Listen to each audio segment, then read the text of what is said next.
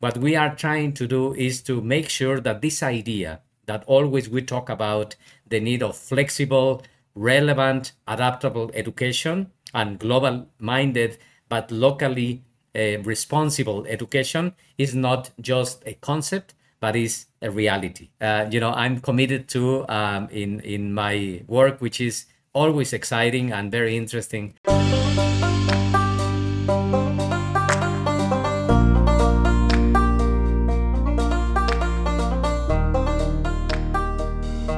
If you're like many around the world, your eyes and ears are probably tuned to the small nation of Qatar, where the 2022 World Cup is currently taking place.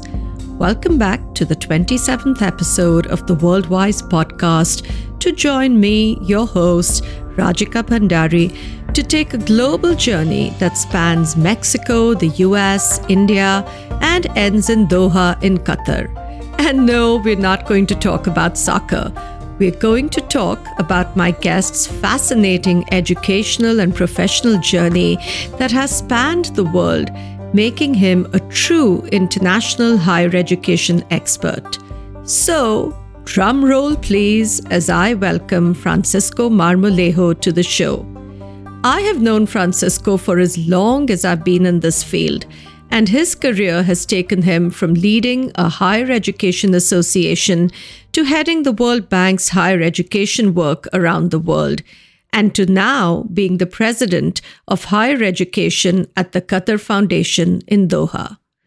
In this wide ranging conversation, Francisco and I chat about his early origins in Mexico, his deeply nuanced understanding of global education issues, Qatar's innovative and ambitious higher education goals, and last but not the least, our mutual love for each other's country of origin, India and Mexico. Take a listen. Welcome to the show, Francisco. It's such a delight and honor to have you with me here today. It's a pleasure being with you, Rajika. Thank you. Now, you know, let's, I want to jump right into the conversation. And uh, you're someone whose work has spanned so many different sectors. You've uh, worked for a university, you've led a higher education association, you worked for one of the world's largest multilateral organizations, um, the World Bank, and you're now heading the higher education portfolio for a large funder and implementer of educational initiatives, the Qatar Foundation in Doha, which is where you're based as we have this conversation today. So I'm curious that with these range of different experiences through your career, how have these different um, experiences added to your understanding of higher education issues? Oh, well, you know, that's a good question. Uh, probably I can say that the more I know about education and higher education, the less I know about it. And uh, so, probably all these uh, great opportunities that I have had in my life to analyze and to see and to work and intervene in higher education from different angles, uh, you know, have given me the the I think the most important lesson, which is the fact that higher education is a, such a complex sector with a variety of variations that uh, what it may work in one place may not work in other place that the significant diversification, diversity differences between higher education systems and institutions um, give us probably the best basis to recognize that uh, context matters uh, when mm-hmm. we are uh, working and, and analyzing uh, higher education. So, again, you know, uh, this great experience in terms of time for me has given me probably a sense of um, humility uh, to recognize that I just know a little bit, very little, about the higher education sector. Well, you you know a lot, so I wouldn't say that, but I think you make um, you make two really important points, right? That um, context matters. I think that is so critical, and uh, one realizes that when one really leaves home, and you've certainly lived and worked in different parts of the world and I think it's, uh, you know, one can fall into this trap of really letting, allowing Western paradigms and theories and notions of higher education and models of higher education, I should say, to really dominate. But you're absolutely right that um, it, eh, the the context is really critical because we can't yeah. simply take what's what works in one one country and just transplant it in uh, in another. Well, you so, know, a, a good mm-hmm. example of that, uh, Rajika, is. Uh, when we make this very simplistic uh, uh, separation or di- dichotomy between public and private universities. Mm-hmm. You know, it's a mm-hmm. very good example of that. Well, you know, right. public and private means something completely different from one country to another. And uh, so you might find countries in which a private institution as such could be seen as a completely public university in another context, or in which, for instance, you might think that the way to differentiate the public versus private is the sources of funding. And uh, so you might find countries in which private universities are funded by the public, while public universities are not. So, you know, this is just one example of what you describe that uh, the context, that again, context matters, but also, of course, there are significant uh, variations on the same framework that sometimes we are trying to use to understand a, uh, a higher education sector in a place in which is completely different. Absolutely. And terminology also matters, right? From higher education to post secondary to tertiary education, yeah. as it's known within the development sector, and certainly the World Bank, uh, where you were for several years.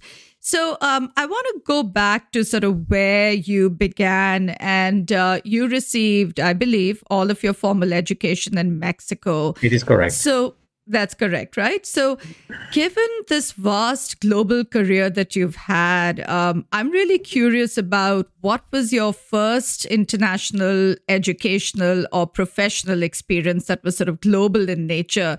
And I'm really curious how someone who started out with a background, if I'm not mistaken, in agriculture and agribusiness, found their way into international higher education.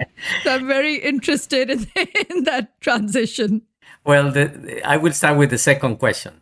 You know, I'm mm-hmm. a true believer and uh, on the um, on the shifting nature of professions, and uh, and the fact that whatever you learn in life, you never know that eventually is going to be useful for something that is unrelated to what you do. I'm a firm believer as well that um, this idea that you go to the university to prepare for one profession and that if you for, for some reason transition out of that you might be seen as a failure or someone who was uh, you know unable to succeed on the field I, I, think those are very old conceptions of the idea of the university as the institution that is preparing personas. And um, uh, in my opinion the more a university makes sure that students are preparing to have curiosity to learn for the rest of their life, the more the university is going to be really responding uh, to the complexities and uncertainties of a world which is sh- shifting constantly. Uh, our universities tend to prepare people for the past, while I think they should prepare people for the future. So that's my first response uh, on the second question. Uh, on on the first one, you know, interestingly, uh, Rajika, I uh, you know I did my studies in Mexico. I I come from a rural town, Ojuelos. I mm. always say that for me, being international meant traveling from the town to the city, uh, because for me was precisely getting out of the the understanding of the world that I had. But in terms of international education by uh, our engagement as such, in one of my different activities. I was a uh, a, uh, a, faculty member and administrator at a private university in Mexico. And then I had the privilege of hosting um, visiting faculty members from another university, this case, the University of Arizona in the United mm-hmm. States. At that time, I didn't speak English. Still, I don't. I uh, just sort of managed to communicate in English with a very strong accent. But at that time, I remember that the counterpart that I was dealing with is someone who spoke Spanish like myself. So that made me very comfortable to talk to him and then to start exploring potential collaboration, etc. And then that basically forced me, if you want, to go beyond the conventional to push myself to go and visit that university. Going there, I remember well that even I got sick because I knew that I was going to a place in which most likely nobody will be able to understand me uh, because I didn't speak English. But again, I pushed myself to do that in order to really start uh, getting into a next level, if you want, of uh, the engagement in international education. And that was the beginning of my journey on international education, a journey that I started 35 years ago, I might say, and that, of course, it never ends. Mm-hmm. That is such an amazing and inspiring story. And Francisco, you have had so much impact in our field, and you have uh, such a larger than life persona and through your work that it's it's hard to believe um, you know uh, that that uh, your beginnings were simple and how you how you actually came into the field so that is a that is a beautiful beautiful story and is is this experience what eventually led you to be, become the founding um, leader and executive director of CONAHEC which stands for the consortium for North American higher education collaboration? This, uh, this, and another one. You know, uh, mm-hmm. as part of that experience, I had the privilege of meeting um, a colleague at an international conference happening in Mexico.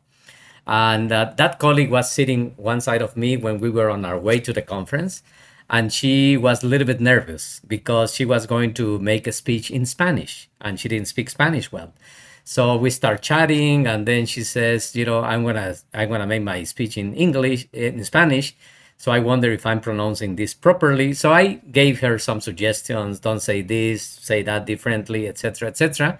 And then later during the conference, she says, "You know, there is a program in the United States aimed at preparing leaders of higher education." Uh, which is the ACE Fellows Program. Uh, why don't you participate on that? Why don't you, uh, um, you know, apply to participate on that? So I followed her suggestion. I I did. Then I was lucky to be accepted as an ACE Fellow. In fact, I was privileged to be the first Mexican in this program. Mm-hmm. Um, I'm talking about 30 years ago or more, and. Um, and then um, when I was doing my fellowship, and in the middle of my fellowship, I lost my job in Mexico. So I needed oh. to find a job. And then suddenly there was an offering from the University of Arizona to go there and handle a small project with limited funding for six months to engage in collaboration uh, uh, between Mexican and American universities. And I was very excited. I said, I want to participate in this six months project while I find a job in Mexico in order to return to my uh, activities in higher education in Mexico. And that six months project resulted in a, a great adventure of uh, setting up not a binational but a trinational consortium of universities, which is CONAHEC, which still is being hosted by the University of Arizona, mm-hmm. and that uh, it is you know a large network of colleges and universities not only from canada the us and mexico but now um, also many more countries. So again, it is just a matter of finding ways to adapt yourself and to uh, understand the momentum and the place in which you are, and of course, trying to be innovative in resolving or contributing to resolve the needs of such a fascinating field as international education. Absolutely, but it's also that that one particular door opening at the right time, right? And uh, leading a door to... closing and a door opening. exactly, exactly. But then really sort of having such an impact because you never really looked back and just went on to um, to build upon that experience. Now, um, I want to talk about India and. Uh, you know, there, there are a few different dimensions uh, to what I want to talk about. But as part of your World Bank role, where you were the head of tertiary education at the World Bank, you moved to India for quite some years and you were based in India. And, you know, I bring this up because I have traveled to your country of origin, Mexico, several times. And I will always say this to people, uh, uh, and you know, I consider myself fairly well traveled, that no matter where I go in the world, Mexico is very special to me. There's just something about it. Every time I have been to Mexico, I have felt that I'm in a country that's very familiar, even though I have no Mexican origins. And I don't speak a word of Spanish. So I just keep my mouth shut, but I somehow get by. And funnily enough, I'm often mistaken for being Mexican. And I say all of this, um, and I've been interested in this that what is this affinity between Mexico and India? And, you know, I went back and read. Um, Octavio Paz's book, In the Light of India. Now, he was, of course, a very prolific Mexican writer who many years ago was the ambassador to India. That's correct. And was so um, inspired by the country and felt this deep connection that inspired him to sort of reflect in this book uh, and in other ways on sort of the connections between the two countries. So, what I'm, uh, all of this is to sort of ask you the question what was your experience like as a Mexican being in India for several years? You were you were based in in, in Delhi, right? Well, you know, I, I think it has been one of the most exciting, fascinating, uh, um, learning uh, um, experiences that I have had in my life. Uh, on one way, I felt when I was in India that I was at home.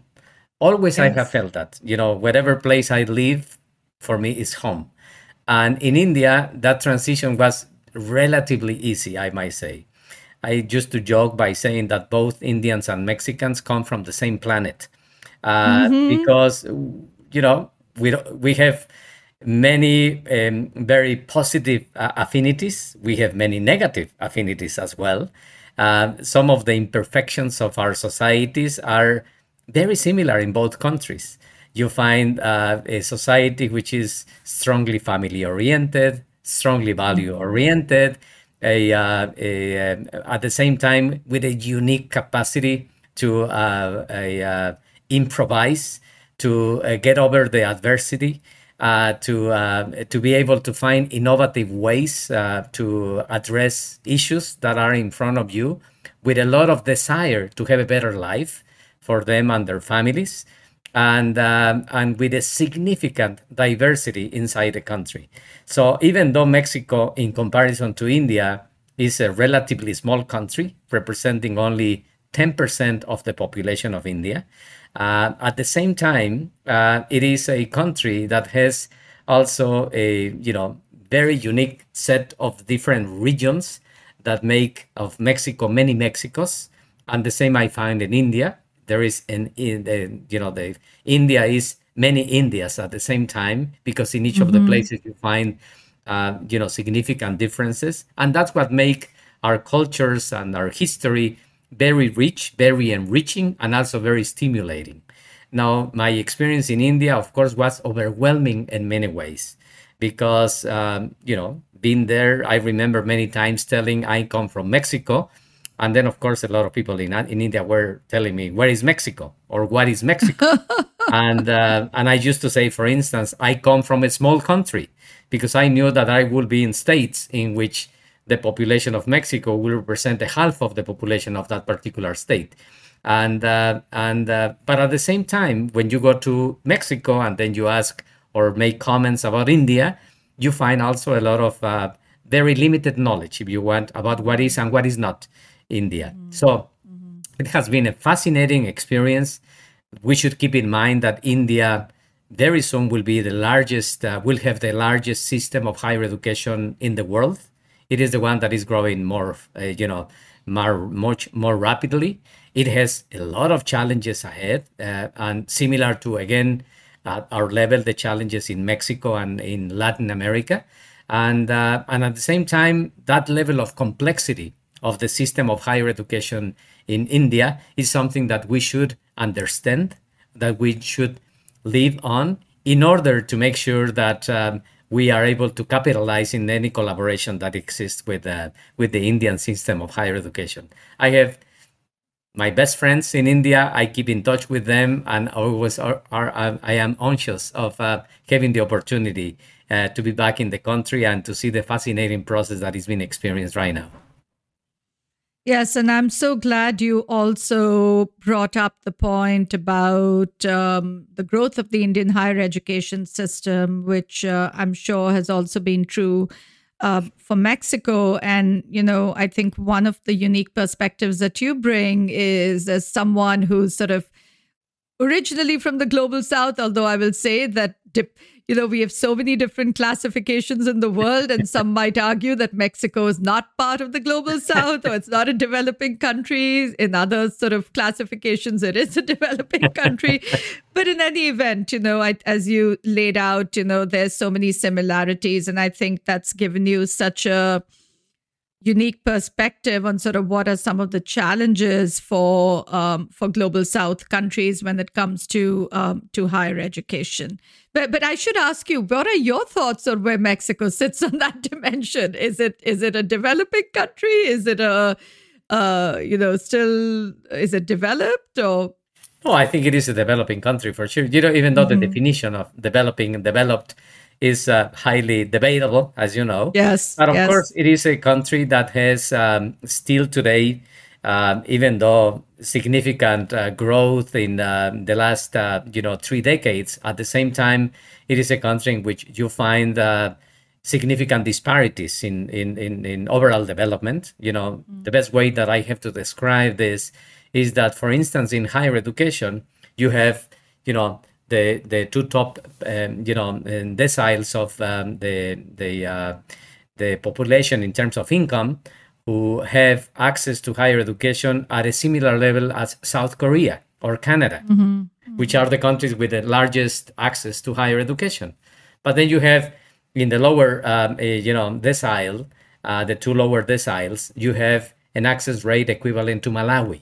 So you have many Mexicos and you have portion of Mexico, which is quite large, for which education and higher education continues being uh, out of reach, and for which, unfortunately, the opportunities for further development of themselves and their families are very limited. So, on that regard, of course, it is a country that still has a long road to be considered a uh, you know a high income economy and or, and or a developed economy. Absolutely um, you know, to go back to some of the observations you were making about India and Mexico, there was one that, as I was sort of thinking about your wonderful list uh, there, um, I was reflecting on something that I think is actually a big difference.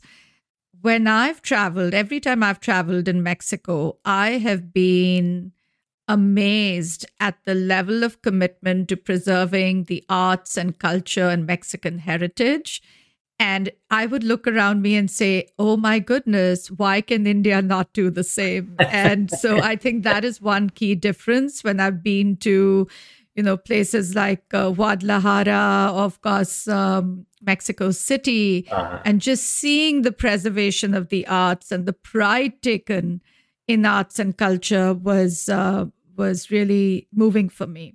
Your um, comment, um, your comment of, is very kind. sorry, yes, no, I, I think it's a, it's a big difference, and I think one of the challenges we have in India is that it's such an it has the privilege of having this ancient history and culture, but a lot of it is in ruin. It's just not being preserved um, the way the way it needs to be, and that obviously requires investments. So there is also another Francisco Marmolejo who has been, I believe, a researcher at Oxford and is now at Harvard. And he somehow bears a striking resemblance to you. So, do you want to tell me more about him and about the story of international education in your own family? Well, you know, uh, you know, uh, we have my wife and I, Olivia and I, have uh, three kids and uh, you know of course they grew up in this environment in which they were hearing all the time about the importance of higher education the importance of international education. My kids joke all the time that every time that they introduce me a friend a classmate uh, the first thing that i will ask them was not what is your name? but what are you planning to study or where are you studying? Or what are your plans for college? Or you know that type of thing. So they always were making fun of, uh, of me on that particular uh, regard. And yeah my my uh, you know my, our three kids uh, have been privileged to uh, to work and and to live in different countries. And uh, both as a family as well as firm believers of the importance of international education and doing the study abroad. Uh, Francisco is the oldest one, uh, Francisco Jr. And uh, so he, as you say, he pursued her, his studies in uh, in the U.S., but uh, he had also, as a study abroad student, he was in Turkey. And then mm. when he finished college, he decided to move to India. While he was a student, he uh, he learned to speak Hindi because one of his roommates is from India and uh, he was excited about the, the learning of the language and Bollywood and anything else that has to do with India. He finished his studies, moves to India, works there for three years. Then he uh, goes to Oxford for his master's and doctorate degrees, and now he's working at Harvard University. He married to um, you know Rhea from uh, from India, and they are a true international family. But the same with my other kids. You know, Jose spending time in Africa, and then Jose and Juanito spending time in India, and uh, and now working on their respective fields in geology and uh, in biology and music. So, you know, we are very lucky to have a truly uh, international minded, if you want, global minded family, but also with very strong roots in our in our origins in in Mexico. Uh, my kids uh, when they were kids, uh, they were younger, we used to go to Mexico for the summertime. And uh, I think uh, we were able to enroll them still in school because the dissonance between the academic calendars of the United States and Mexico.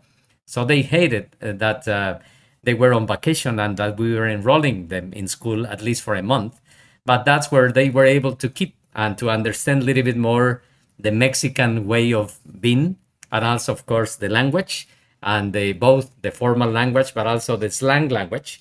And uh, so now they uh, after many years they value the fact that they are able to be fully bilingual and that they can uh, continue working and, and recognizing that the world is both large at the same time very small. So we are lucky as a family to to to live the international dimension in, in our day-to-day life Yes, that's uh, that sounds just wonderful. But you're so right about how that global mindset is set in motion and developed so early and it takes those early experiences and you know we've seen that in all of the US study abroad research as well that it takes that one experience yeah. to initially go abroad to be exposed to something different and that that can really spur, you know spark a lifetime of then uh, you know building a life that's very global in nature. And i think your family's uh, story sort of really um, brings that to light. But i think it also requires intentionality the way you know you describe taking them back uh, every summer making sure they you know the household was infused with the language and culture. And, and I say all of that knowing this because my daughter is, is of course, much younger to your children. She um, is still a middle schooler, but I find myself having to make those choices every single day. And you're right that based on what I do as well, higher education and global higher education is a constant topic of uh, of conversation at uh, at our uh, dinner table. So you know, hopefully, all of this has a longer term impact as well. I'm sure it will. I'm sure it will. I can tell you. so you know, um, as we get towards the end of our conversation, I do want to bring it back to your current work at the Qatar Foundation and would love to hear about a few key areas that you are fo- very focused on right now in uh, in your work with the foundation. Yeah, you know, Qatar Foundation is a very unique uh, ecosystem of innovation uh, that uh, I don't think it has any parallel in any part of the world. Um, it is an umbrella of more than 50 different organizations schools from kindergarten to doctoral education, um, entities aimed at innovation such as the Science and Technology Park, the National uh, Research Fund, the National Library, um, the Equestrian Club, uh, now the Stadium for the World Cup, you name it. It is a combination of many organizations that apparently may have nothing to do, um, you know, uh, together, but they have a lot to do together in terms of spurring innovation and disruption. It is the great investment of Qatar for the transition from an oil and gas economy and society towards a, a knowledge-based economy and society, but also with significant ramifications uh, not only in Qatar but also in the region and also in the rest of the world. So the, the specific work that uh, I do at Qatar Foundation has to do with a portion of the ecosystem that brings together eight different universities, six of them from the United States with a campus in Qatar, one from France, and also our home ground university, which is Hamad bin Khalifa University. So each of those universities brings something to the table. One is specializing in engineering, such as Texas A&M. Another one in uh, you know diplomacy and government, which such as Georgetown University. Another one in journalism, such as Northwestern University, or medicine, Cornell, or um, a, um, a, business and uh, computer sciences, such as Carnegie Mellon. So each of them brings together something else. You know, Virginia Commonwealth Universities with the program of arts, uh, HEC Paris with a business uh, MBA program. And so what, what we are doing at Qatar Foundation is that even though we have students in very different institutions, for them it is one campus with the possibility of taking classes and courses and learning from faculty members and from peers from any of the other universities. So what we are focusing our work is making sure that this what we refer to as a multiversity becomes a true um, multiversity in which students mm-hmm. have a flexible opportunity to learn about life and work where students receive preparation not only in the profession but also as personas as uh, agents of change of society in which we accept and we have students from more than 100 countries making of our place a very unique laboratory of social uh, global uh, understanding and, and work, and also allowing for our students, as I mentioned to you, taking courses from any of the other institutions, not only in their own academic programs, but also on a variety of joint academics, joint majors, um, joint, joint minors, etc., etc. In summary, what we are trying to do is to make sure that this idea that always we talk about the need of flexible, relevant, adaptable education and global minded but locally uh, responsible education is not just a concept but is a reality and that's what basically uh, you know i'm committed to um, in in my work which is always exciting and very interesting here at qatar foundation well, it's very true. I think for the past several years, the world has been watching with great interest as uh, the nation of Qatar has made very clear investments in education um, and, you know, is also seen in its annual WISE convening, which of course has uh, very quickly grown to be regarded as one of the most innovative and thought provoking convenings in the world around education, and certainly all the work that you are spearheading now. So, Francisco, anytime I have someone like you on the show, I with, with so much in-depth experience, I never want to lose the opportunity to ask you for your pearls of wisdom on what is your advice for the next generation of professionals in uh, international higher education.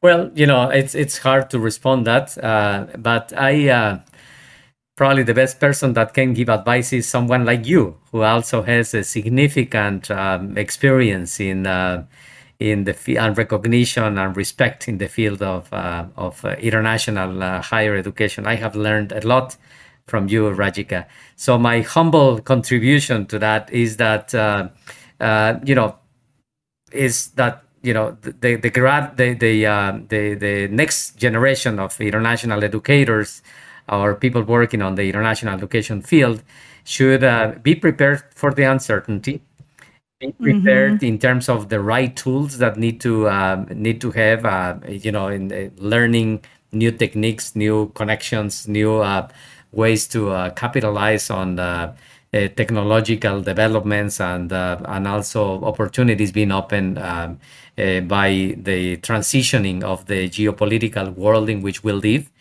uh, but more important, I believe, is that uh, my recommendation is uh, to enjoy the journey, um, mm-hmm. to find the passion, to reinforce on a single day the um, the belief that what uh, they are doing is gonna be contributing to a better world, and uh, uh, that is gonna be transforming the lives of those who are able to participate in international education, and to go beyond the boundaries not to confine the work of international education to the traditional idea that it only happens uh, in mobility of students.